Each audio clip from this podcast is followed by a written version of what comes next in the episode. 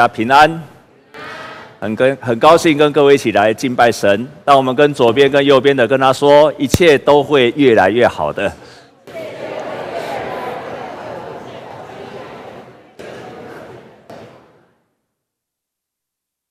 好，我们要感谢神，在昨天很顺利的选出总统，而且过程非常的平安。我们要为这个来感谢上帝。但是我相信每一个人都知道。新的总统所要面对到一个新的挑战，在台湾这个环境的当中，他有一个很新的挑战，面对很困难的经济也好、外交，还有台湾的前面的问题，所以我们需要更需要为我们的新的总统来祷告。所以，亲爱的弟兄姐妹，我们要一起来祷告，我们要来感谢，然后我们要求上帝赐给新的总统有智慧。让他所做的决定跟那个方向，特别是方向，特别是方向，方向如果错了，怎么做都是错；方向对了，也许会慢一点，辛苦一点，但终究会到达目的。所以我们要求上帝给我们的总统有智慧，一个好的方向。然后我们也要为我们国家来祷告，让我们国家成为一个有信心的国家。我们这从这几年看到，大家越来越没有信心。但是信心是基督徒跟教会跟圣经基督教信仰非常宝贵的资产，我们要把这个信心从教会分享出去。所以我这个时候要邀请大家，我们一同站立，我们一同站立为这三件事情，我们来感谢上帝有平安的选举，我们求上帝给我们的新总统有智慧，我们也为我们的国家成为更有信心的国家，请我们同心开口，一起开口来祷告。主啊，我们感谢你，让我们昨天非常的平安顺利。主啊，让我们即使在过程当中意见不一样，但是我们仍然能够学习包容合一，让和平降临在我们的选举当中。我们大大的感谢你保守，即便有很多的状况，但是你仍然保守我们能够平安的顺利选出新的总统。主，你继续带领他前面的道路，让他所做的决定，特别是国家。各样领域的方向，求你给他智慧，让我们走在一个对的路上，正确的方向。求你给他意向，给他的意向，来帮助我们的国家走向一个主你所喜悦的，是让国家更能够有进步的一个方向。主啊，也求主你帮助我们，不管是总统，不管是政治人物，还有所有的人，我们成为一个有信心的国家。主啊，求你特别帮助我们基督徒。成为这个国家里面去点燃信心的人，让我们从你所领受的信心，不止在教会，而且是在我们的职场，也在我们的家庭，在我们跟人的接触的当中，让人家看见我们的信心何等的宝贵。求主你帮助我们的国家更有信心。我们感谢，我们祈求，都是靠着耶稣基督的圣名。阿门。弟兄姐妹，请坐。我同时要报告两件事情。啊，第一件事情，啊，是一个很快乐的好消息。本来我们在后面的那块土地，啊，事实上已经啊，已经啊，法律已经裁示我们是可以拿回来使用。啊，但是住在里面的林先生，啊，我们会担心，会担心他如果一直住在那个地方，那他如果不愿搬出去，即使法院胜了，我们也不能够使用。但是在过去的两天。发生很戏剧性的转折。本来我们需要透过法律的诉讼强制执行来做拆屋，然后我们才能使用那块土地啊。但是在前几天啊，他主动来找我们，然后他也愿意主动的搬出去，然后也写下了一个清单，写下了要搬出去的清单啊，也就然后也把钥匙交给了我，所以现在钥匙在我的手上。换句话说，我们已经可以顺利的使用那个房子了。我们把一切的荣耀都归给神。我们热烈的掌声。啊，在当场我们也非常诶欢迎林先生，他可以到我们教会来聚会，然后牧师也为他们全家做祝福的祷告。所以我们感谢神。本来以为要拖一段的时间，要靠法律的强制的执行，但是上帝自己做工，让他主动来找我们谈。我们也感谢神，很多人的努力，让我们在今天有美好的结果。然后第三件事情啊，因为突然之间我们可以使用那块土地了，所以我们对那块土地的使用跟计划也在加强的进行的当中。啊，我们已经有个小组在为那块土地计划了很久，所以啊，我们为了让这个速度可以加快，所以在下这个礼拜六，就是要来的这个礼拜六的下午两点半，我要特别邀请我们各单位、各个单位，不管你是圣歌队啊、社群团契，或者是其他团体的各个单位的负责人，还有长职啊，请你一起来参加。我们会有一个座谈会，在这个座谈会的时候啊，你可以把你的需求，那我们要跟小组的人一起座谈，可以把这个需求说出来。好，让我们知道在这个规划上更符合大家的需要。所以要来的这个礼拜六的两点半，啊，我邀请长长职，然后还有各单位的负责人，啊，我们一起要跟这个小组座谈，然后成为我们共同的计划，让这个计划也让你有机会来参与。所以这个礼拜六的两点半，啊，请你来参加。我们再一次的感谢神，让希望我们的建造的速度也可以很顺利的进行。啊，现在已经进行到我们在开始啊，大致的新的大楼的规规划已经完成了。我们现在要做的就是开始知道我们的需要，还有建筑师的邀请，也请大家为这个事情祷告。我们教会今年的目标跟意向，就是建造祷告的祭坛，还有家庭的祭坛。我后来才明白，这个意向对我们教会以及对你是多么的重要。有一个美国的社会学家 Scott Mayers，他曾经对五百对有宗教信仰的家庭进行研究，然后历时十二年，也就他用了十二年的时间，就不断的不断的追踪这五百对的有宗教信仰的家庭，然后这个孩子呢，也从七岁。那一直到十九岁，所以十二年的当中，不断的、不断的做追踪的研究，他后来得到了一个很大的结论。他说，信仰能够传承最大的关键就在家庭。然后他说，那个家庭里面两个最大的因素，就是父母的敬虔，还有父母的委身，严重的影响了下一代的信仰。父母是不是对这个信仰真的很认真？还有他真的很委身，会决定了下一代的信仰。两两三年前，在台湾的一群基督徒，台大社会系的基督徒，他们也做了同样一个研究，然后他们在研究说，到底信仰是如何传承下去的？到底一个年轻人如何得到信仰的？结果三大因素最高的三个因素，倒数第三个因素，这三个因素的当中，第三重要的因素，你猜是透过谁来得到福音、接受信仰的？猜猜看，猜得到吗？你怎么认识神的？谁影响了你的？第三个重要的原因就是朋友。所以年轻人得到信仰最大的关键，在台湾是朋友的影响，朋友占了百分之十三点六。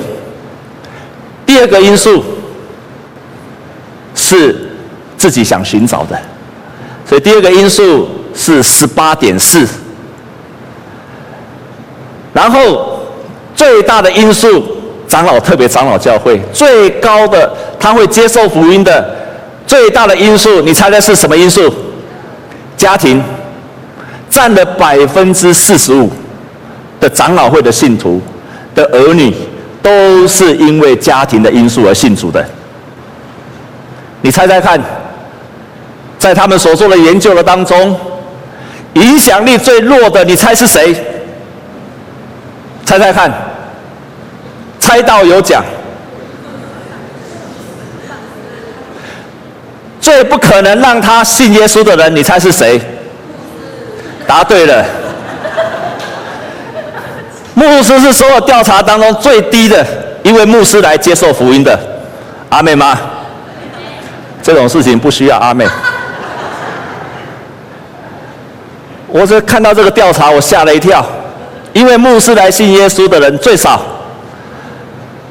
所以在座的父母，如果你有小孩子，请你不要再跟叶牧师说：“阿伯叔啊，我儿子他要信耶稣，拜托你来带领他。”还是熊波罗因诶。我后来想起，我每次在我们教会的主日学的时候，那看到那个父母，父母只要看到叶牧师，就说，他就他就对着他儿子讲一句话。他看到叶牧师，然后他儿子就跟他就跟他讲：“你再不吃饭，再不读书，我就跟叶牧师讲哦。你再不写功课。”你再不听话，再你还哭，你再哭，我就跟叶牧师讲哦。如果你父母都跟说叶牧师这样讲的话，他会透过叶牧师来相信神，那才怪的。他每次想到叶牧师就怕了。那最低的比例是透透过牧师的，但是最高的比例百分之四十五的长老会的信徒都是透过家庭的。所以你就可以看见家庭对。传承到下一代是何等的重要。我们当中很多社青还没有结婚，你要为着你的家庭，不只有个成家立业的家庭，更要让你的家庭可以能够有个祷告的祭坛，家庭祭坛来祷告，好让你这个家庭是成为一个传承信仰的。我记得在我很年轻的时候，我那个时候说要高中的时候要考大学，我印象很深刻的就是我。在我家里不是基督徒的家庭，所以我都到教会去读书。每次读书读到差不多十点多的时候，我们教会牧师就把我叫到楼上去，然后就跟他们全家一起做家庭礼拜。当时我们都叫做家庭礼拜。然后呢，他就唱唱圣诗，从第一首唱到当时候的圣诗五百二十二首，就一直唱一直唱。然后圣经呢，就从创世纪一章一章的读到启示录，然后就这样周而复始。我那个时候以为是只有牧师家里才需要家庭礼拜，但是我后来在查考的时候，我才知道原来很多的长老教会的信徒，特别老一辈的，他们都知道一件事情：信了耶稣之后，他们家庭都要举行家庭礼拜。所以，我们今天说家庭礼拜就是祷告祭坛，祷告祭坛就是家庭礼拜，是我们这一代丧失的这个美好的传统。所以，我们今天要做家庭祭坛，是要再一次的恢复长老教会一个很棒的传统，在你的家庭就是开始敬拜上帝。那么，什么是家庭祭坛？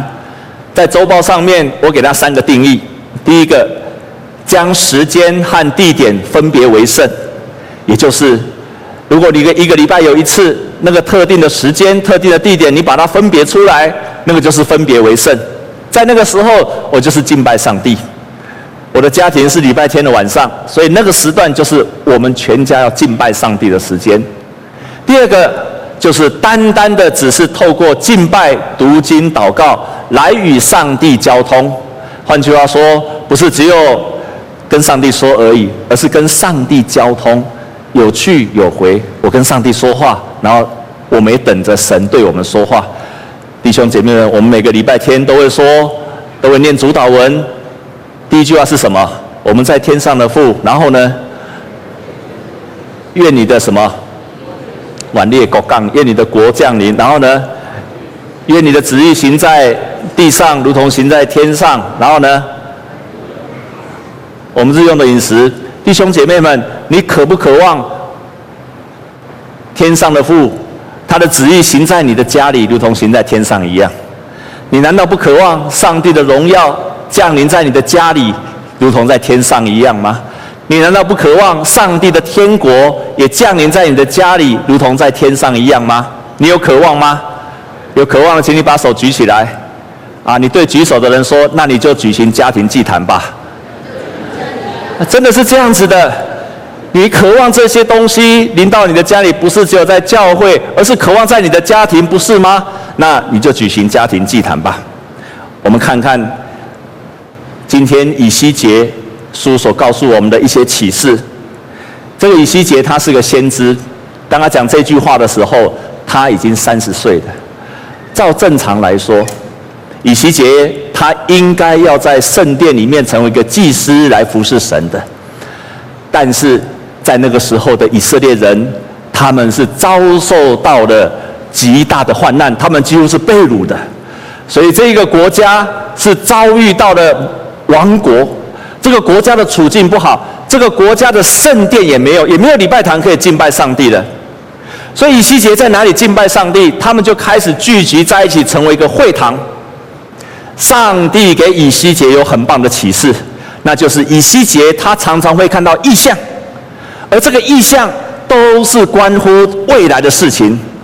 在圣经当中讲了很多的意象，我不知道你相不相信意象，而且提到了很多很多的预言，都是在说明将来的景象。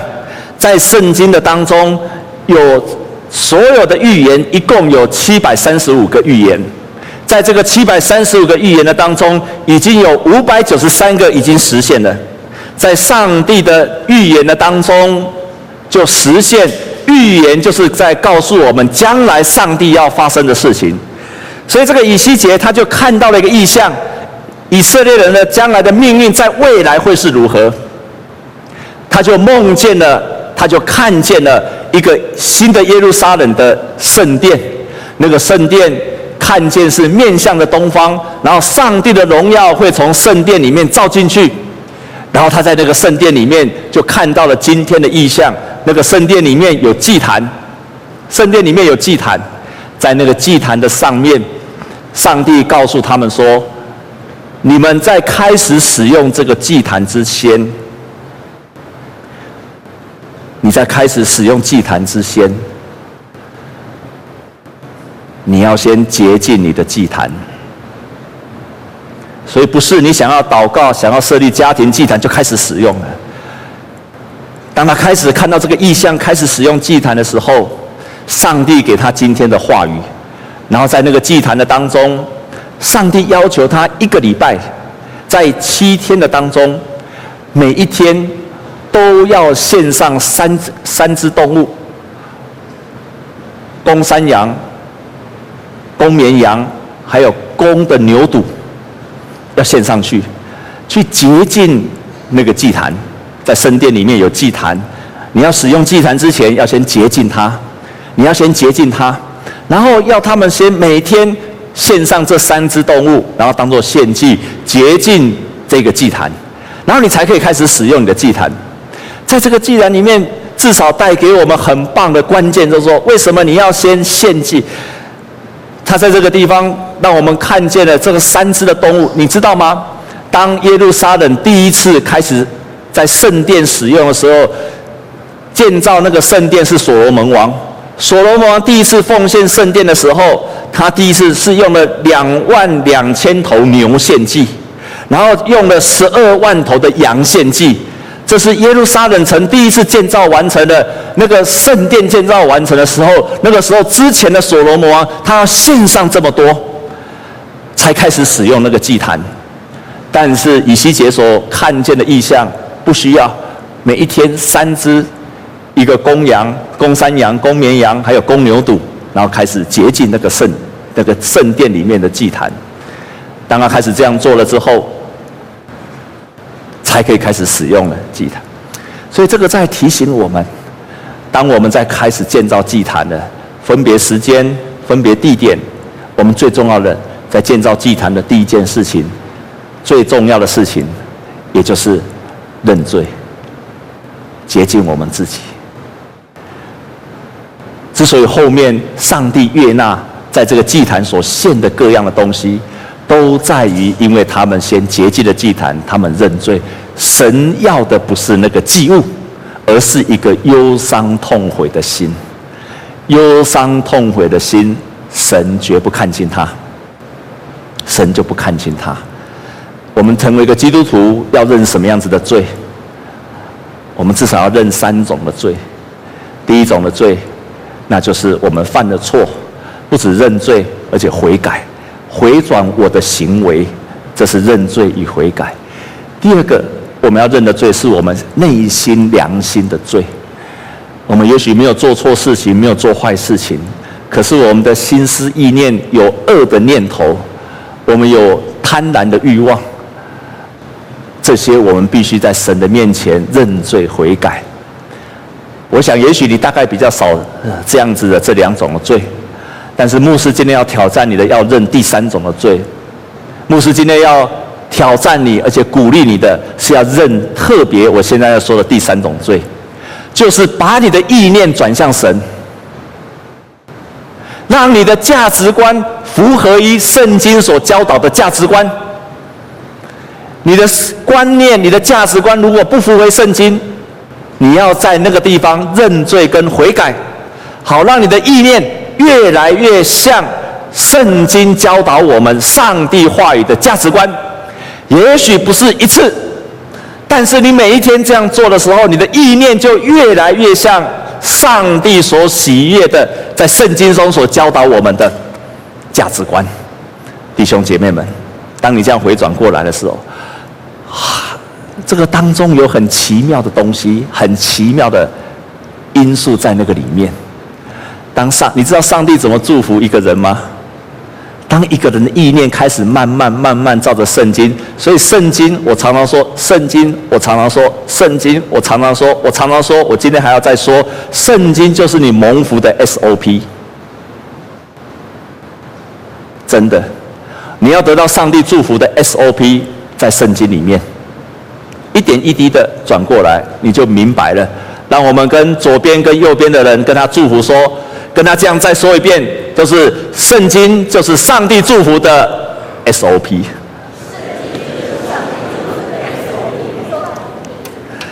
圣经记得这样说：当你这样洁净了你自己的时候，上帝就悦纳每一个祭司在台上所献的祭跟祷告。真的是这个样子，在长老教会的历史上，长老教会来台湾的一百五十年。长老教会在台湾的历史上扮演很重要的角色。基督教的信仰，现代的基督教的信仰是从长老教会开始，一百五十年传到这个地方。当福音传到长老传到台湾的时候，长老教会早期的信徒，当那个时候多数的人都不是基督徒的时候，他们只要领受了福音，他们就知道做一件事情，他们就在家里面做家庭祭坛，做家庭礼拜。然后呢，这些做家庭礼拜或者家庭祭坛的人，神就借借着这样一点一滴转变他们的观念，然后让他们成为一个蒙福的人。在长老教会一百五十年的当中，你知道吗？有多少的信仰的伟人，他们都是因为这样子而蒙福的。我只有讲两个，一个就是大家都非常了解，可能年轻的比较不了解，就是谢伟医师。有认识谢伟医师，请举手。贾卫医生，比较老的都认识。年轻的可能不认识，但是你希望有机会你能够认识他。这个谢维医生就是这样的，他每天早上起来，第一件事情就是做家庭礼拜，然后他自己做，也带他的儿孙做。当他去医院里面当院当医师的时候，他就带领他所有的员工一起做家庭礼拜。他就把这个好的东西传进去了，所以这个医谢伟医师在教会的历史上，台湾的教会历史上，成为大家非常尊敬的一个基督徒。他那个时候为了救那个乌脚病的医生的那个病人，弟兄姐妹们，你们可能不知道乌脚病是什么？乌脚病就是因为喝的那个水水里面含着砷，后来。很多人，台湾早期台湾人砷中毒，砷中毒会有什么影响？知道吗？你的脚开始会黑掉了，没有知觉了。当时候整个南西南部的台湾在饮用地下水都很多人砷的中毒。我在在那个雪甲那个地方，然后我在台南的北门那个地方，仍然可以看到那些人。然后这个谢伟医生为了救这些人。不惜开车到他们东西去，到他们那个地方去医治他们。我那个地方还放着，如果有机会你到那个地北门去，你还会看到那个时候的人截肢，因为那时候都要截肢，截肢所留下来的脚还在那个地方，你现在还可以看得到。他做了很多很棒的事工，但是就在有一次，他为了救助那些人。已经很累的状态，仍然要去救他，因为在他的观念里面，这个医生的观念里面认为说，我如果早一分钟到那个病患的，早一分钟到病患的身边，他就可以少一分钟的痛苦。就这样，他在很累的，已经做完礼拜的一个下午，开车太过疲累了，撞上了路边的树，就这样离开人世了。他离开，当他要告别式的时候，在马路上，普里地区的人几乎都出来送他，不是只有教会的人，因为他行善，而且贫穷的人他就不收他分文。这是谢伟医生，他的力量从哪里来的？每一天早上亲近神来的，每一天早上他跟神同在来的。我再告诉你另外一个人，叫做陈武福医生，有听过这个人呢？请举手。啊，又是年老的人听过了。你们有没有听过一个叫台湾的史怀哲？有听过的请举手。啊，还是刚刚那些人。台湾的史怀哲，他是在好几十年前。在罗东那个地方，他是一个眼科的医生。为了帮助很多失明的朋友，他就在那个地方，然后医治很多当时候早期台湾盲眼的病人。这个陈五福的医，医师后来他为了帮助这些已经失明的人，所以他就在那个时候，他就成立了一个叫做目光，在那个地方目光。让那些盲人可以在那个地方免费的有学费学点字，可以在那边吃，可以在那边住，在那个地方供应吃供应住，帮助他们去学点字。礼拜一到礼拜六的早上七点到七点半，一定带领他们读圣经、祷告。有人曾经拜访陈五福的家庭。在他的家里看到他们家的阁楼上面有一个房间，那个房间就是他的祷告室。原来让他能够有力量的，就是每一天一早起来去祷告、亲近神，成为他能够做出上帝美好旨意的力量的来源。在一九九零年十月的时候，陈武福医生已经是七十二岁了，很不幸的，他罹患了肝癌。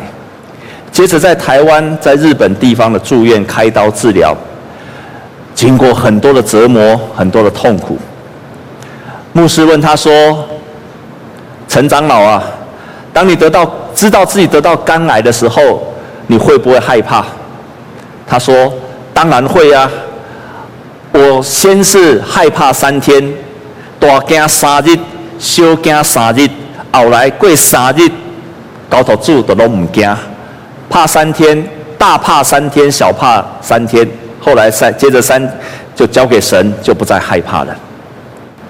然后在他得了癌症了之后，他常常读属灵的书，读圣经，因为他讲了一句话说：也许将来要进天国之前，还要经过考大考，万一考不过的话，没有办法进天国，所以他好好的读上帝的话，好好读信仰的书。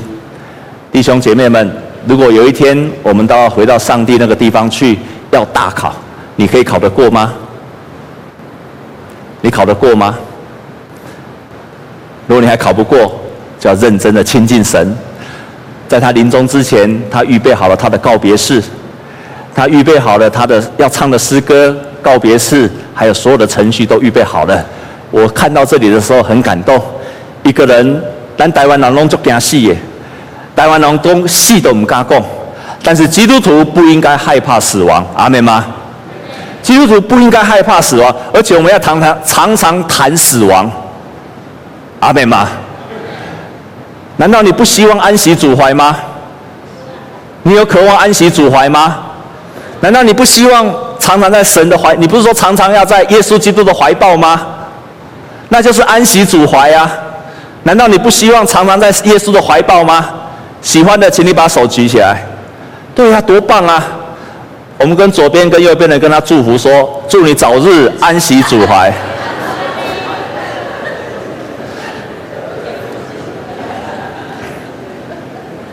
所以我建议你今天回去之后，我真的是这样说的哦，我不是开玩笑。我建议你回去之后，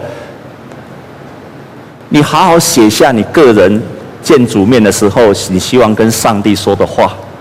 我也希望你能够写，好好写下你在告别式的时候，你希望唱的诗歌，你希望读的圣经，你希望谁要来帮你讲道。最好请叶牧师，我会好好帮你们讲道。那你可以把你个人的阅历都写下来，真的，我没有骗你的，你可以做这件事情，你可以预备好。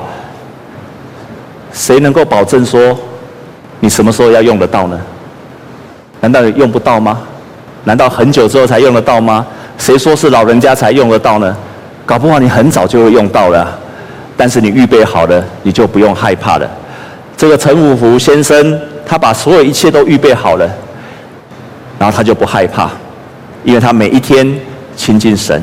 当他在离开的那一天，看护的小姐这样说：“我从来没有看过一个肝癌末期的病患如此平静安详，又带着微笑离开人间。他是带着喜乐去见上帝的。每一天我们跟上帝见面，有一天我们离开这个世间。”也是跟上帝见面，你会充满喜乐。这个陈汝福医生，他常常在祷告完之后，都会把他的感想写下来，就像我们现在在写 QT 一样，把他的祷告、把他的感想写下来。在他的祷告的当中，有一首叫《祷告之歌》，这样子说：“我从前在祷告中向主祈求。”使我的人生更上一层楼，但是他答应我的只是在人寰中极其平凡的能力。我曾经经历过几次痛苦的外科开刀，极其的嫌恶，不愿再有这样的试炼。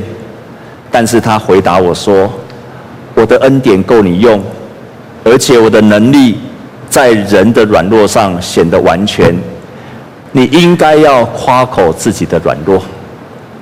我曾经求上帝给我至高的智慧，可以了解这个世界上的各样的哲理，但上帝对我说：“你应该充分的运用你现在所有拥有的，就是你应该多学习谦卑跟顺服。”我曾经向上帝试着问他说：“如果你应许我有卓越的地位跟声望，那我可以更加的荣耀你。”但是神给我的召命呼召，只是为了不幸的弱小者付出最大的心力。上帝时常催逼着我要为自己的社会献出关怀，将地上高高低低的各角落把它摆平。弯弯曲曲的道路来修直。从前我所期望的，如今没有一项得到应许。为此，我更心满意足。我相信他的意念，我喜爱由他得到的回应。我应该是一个最受祝福的一个人。我们都是最受祝福的人，因为每一天可以亲近神。弟兄姐妹们，我们昨天刚刚选举完，昨天的昨天前天，我们有发生周子瑜的事情。我们都不喜欢韩国的公司这样的处理的方式，我也不喜欢。我们也不一定要百分之百 copy 韩国人，他们现在越来越强盛。但是有一件事情。你不得不向韩国的教会学习。韩国的教会，在过去台湾还是四小龙，他们是四小龙，比台湾更加落后的四小龙。但是韩国的教会的基督徒做一件事情，他们每一天早上起来，为他们的国家祷告，迫切的为他们的国家祷告。如今。他们基督徒的人口占了三分之一。我不是说韩国人所做都对的，很多时候我也不太喜欢韩国人，但这件事情我们必须跟他们学习。你不喜欢韩国人，不是去讨厌他，而是你要学他们的优点，而且你要比他更强壮。这样了解吗？尤其我们在座的年轻人，你要学习比韩国人更强壮，你才是胜过他们。如果他们祷告，你要比他们更会祷告。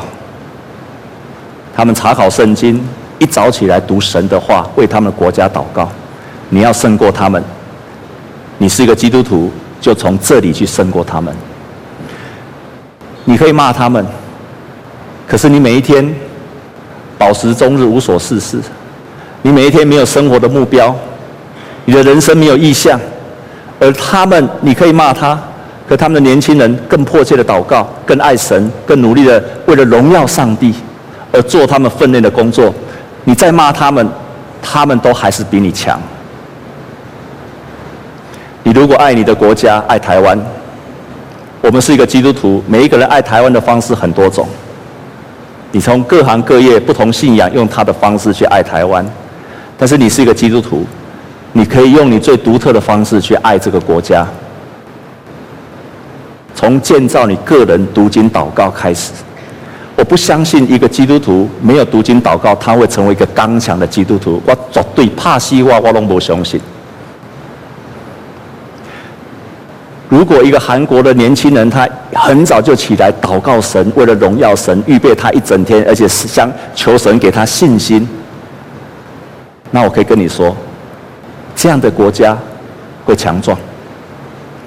所以，从建造祷告祭坛去爱我们的台湾，我们同心来祷告。主啊，帮助我们，帮助我们，帮助我们，不是只有。在选举的时候，我们才看见我们要做的事情。帮助我们，既然你呼召我们是一个基督徒，我们就用这样独特的身份去爱神，去爱我们的国家。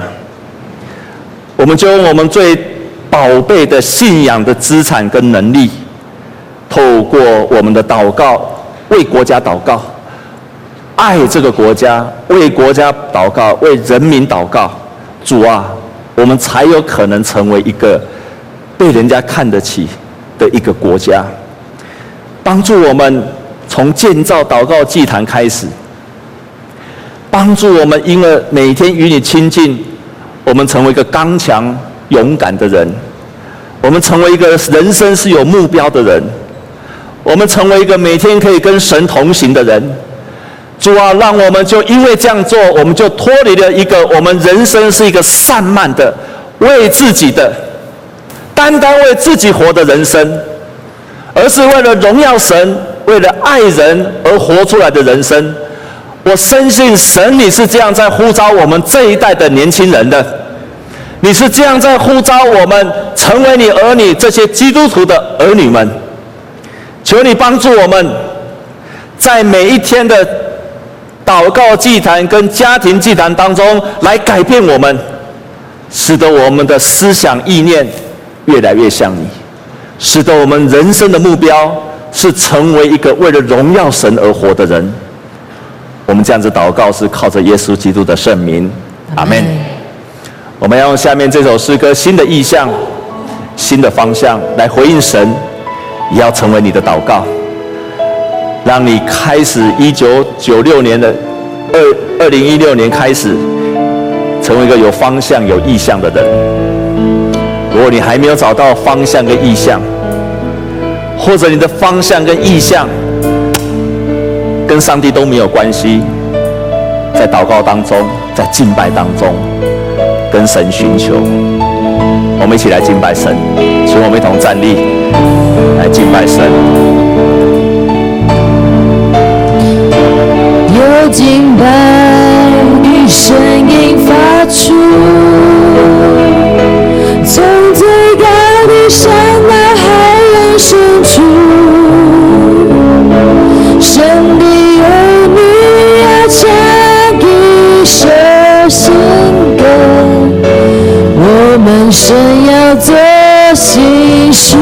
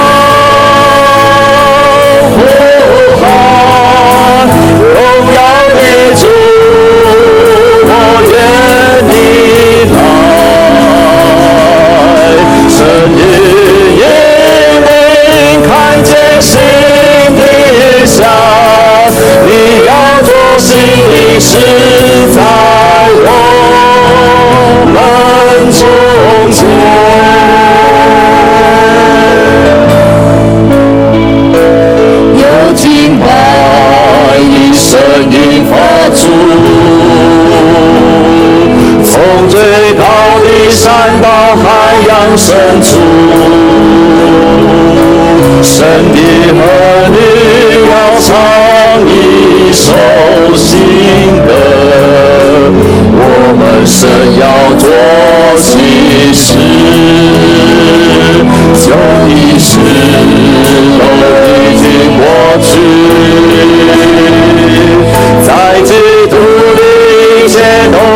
更新，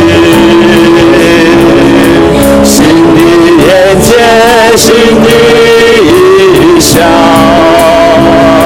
新的故事，新的方向。天地都要。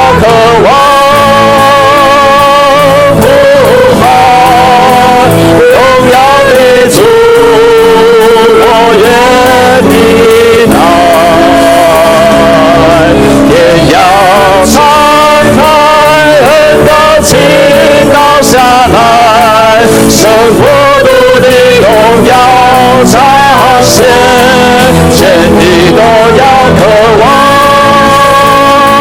不怕荣耀。我愿听他声音，你看见心底下，你要做新的时代。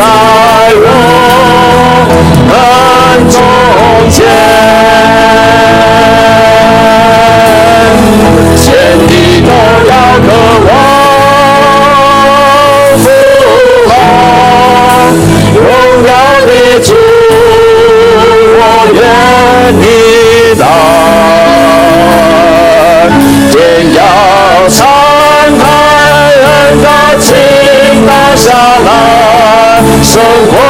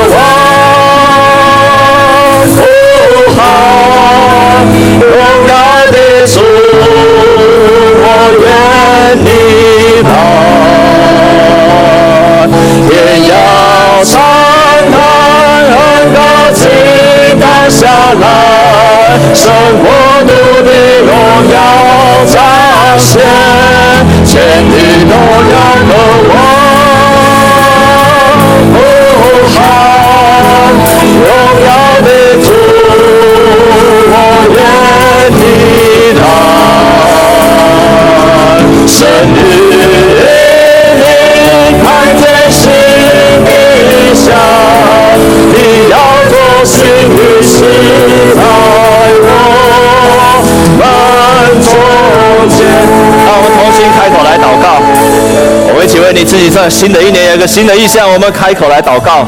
若是你仍然没有意向，跟神寻求，让你二零一六年不是白白的经过，让你的二零一六年是让你的意向是跟神结合在一起的，让你的意向跟神是在同步进行的。求神给你一个新的意向，特别这个意向。也是让你每一天能够亲近神的意向。我们同心开口为这样的事情，我们开口来祷告。主啊，我们恳求你再一次在我们当中赐下美好的意向，说赐给我们每个年轻人是有一个有意向的年轻人，帮助我们的教会的年轻人是有意向的。主啊，在他的职场有意向，在他的工作上有意向，让他在每一件事情上都是成为一个有意向的人。让他在所行的事上，也让他才是成为每天有祷告的祭坛，然后每一天来亲近你的当中得到了神的应许。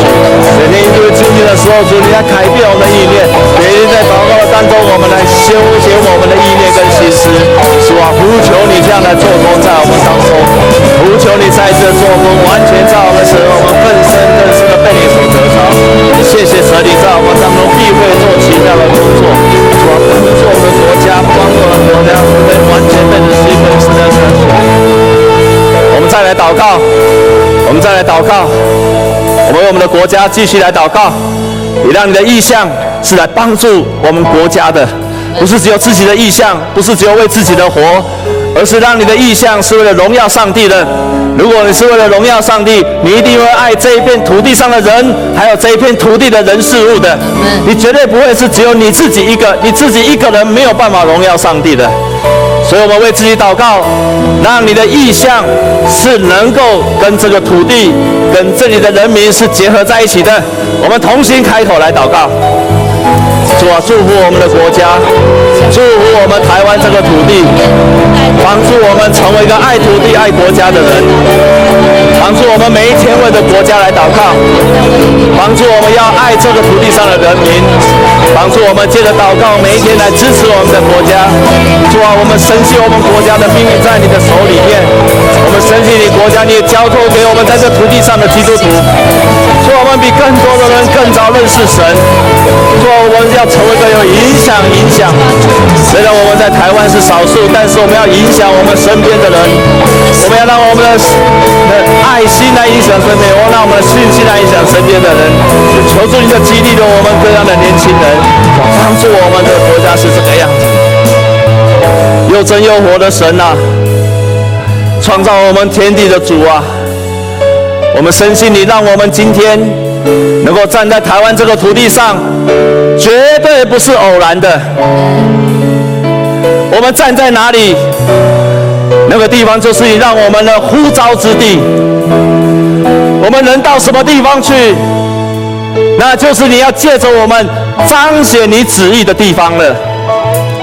我们为我们的国家来祷告，主啊，在过去几年的当中，我们看见我们越来越没有信心，我们看见我们越来越没有那种想要奋发起来的意志力，我们甚至很悲哀的看到我们的年轻人越来越享受，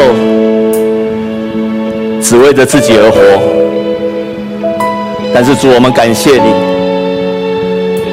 是已经到谷底的时候，主啊，你呼召年轻人要起来，所以我们也呼召，我们深信你也呼召我们教会的年轻人要起来，让我们成为一个亲近神、荣耀神的人。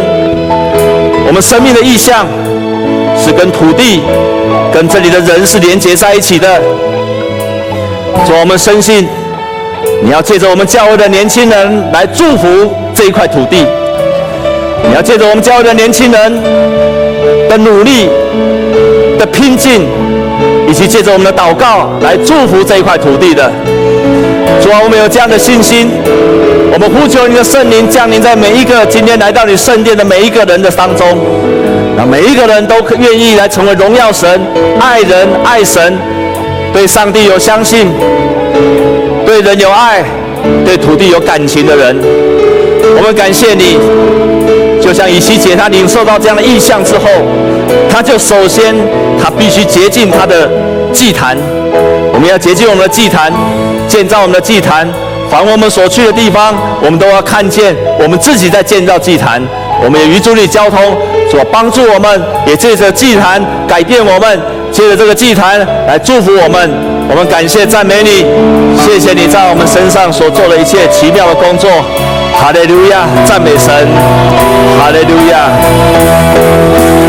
你都要渴望，荣耀的主，我愿你来，天要敞开，恩膏倾倒下来，神国度的荣耀彰显，天地都